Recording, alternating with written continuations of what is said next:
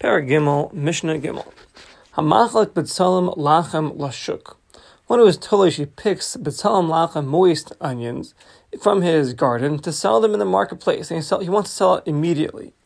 Umekayim Yaveshim Lagairin. And then he leaves over the dry onions, Latalshlam B'Shasa Gairin, only to pick them when? During the times of the silo. He's leaving them in the earth. He'll pick them at the times of the silo. Says the Mishnah, Nosin Pe'ila Ila Asman. For the moist onions that you pick now to sell in the marketplace, you have to give pay from them. And from the dry onions that you're leaving in the ground, only to pick it later during the times of the silo, you would give a pay for them as well. If you We look at them as two different minim, two different species. The moist onions versus the dry onions. Not sure what afunin is but you're obligated to give payah lashuk when you pluck the moist ones to sell in the marketplace and you leave the dry ones to be harvested during the times of this of the silo. You do two separate payahs. to a vineyard, one who's harvesting grapes, to sell them in the marketplace immediately or to eat them.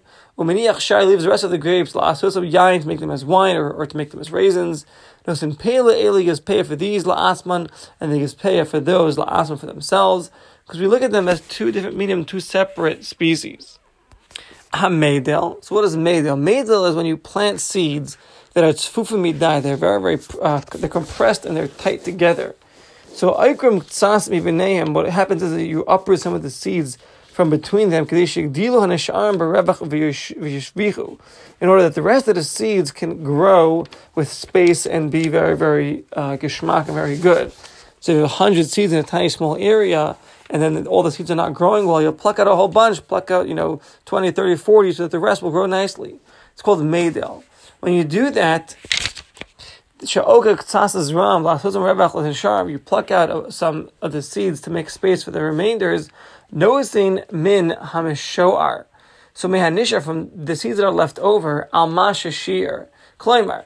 You only have to give pay from that which is left over from your in the in the ground that you're planting. Aval mudal, those that were plucked, are exempt from payah. It's only plucked in order to fix those that are in the ground.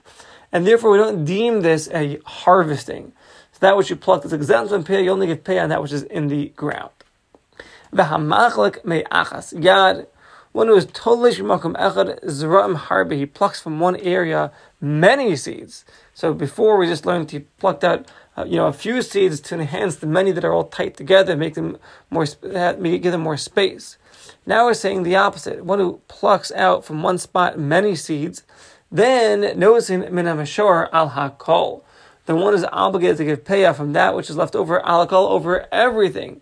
Shemasha hichlek tchilas because that which he's machlik, which he plucks out, we look at that as the beginning of the harvest and then you'd have to give payah from that which is on the ground, that which is left on the ground, and that which you plucked as well.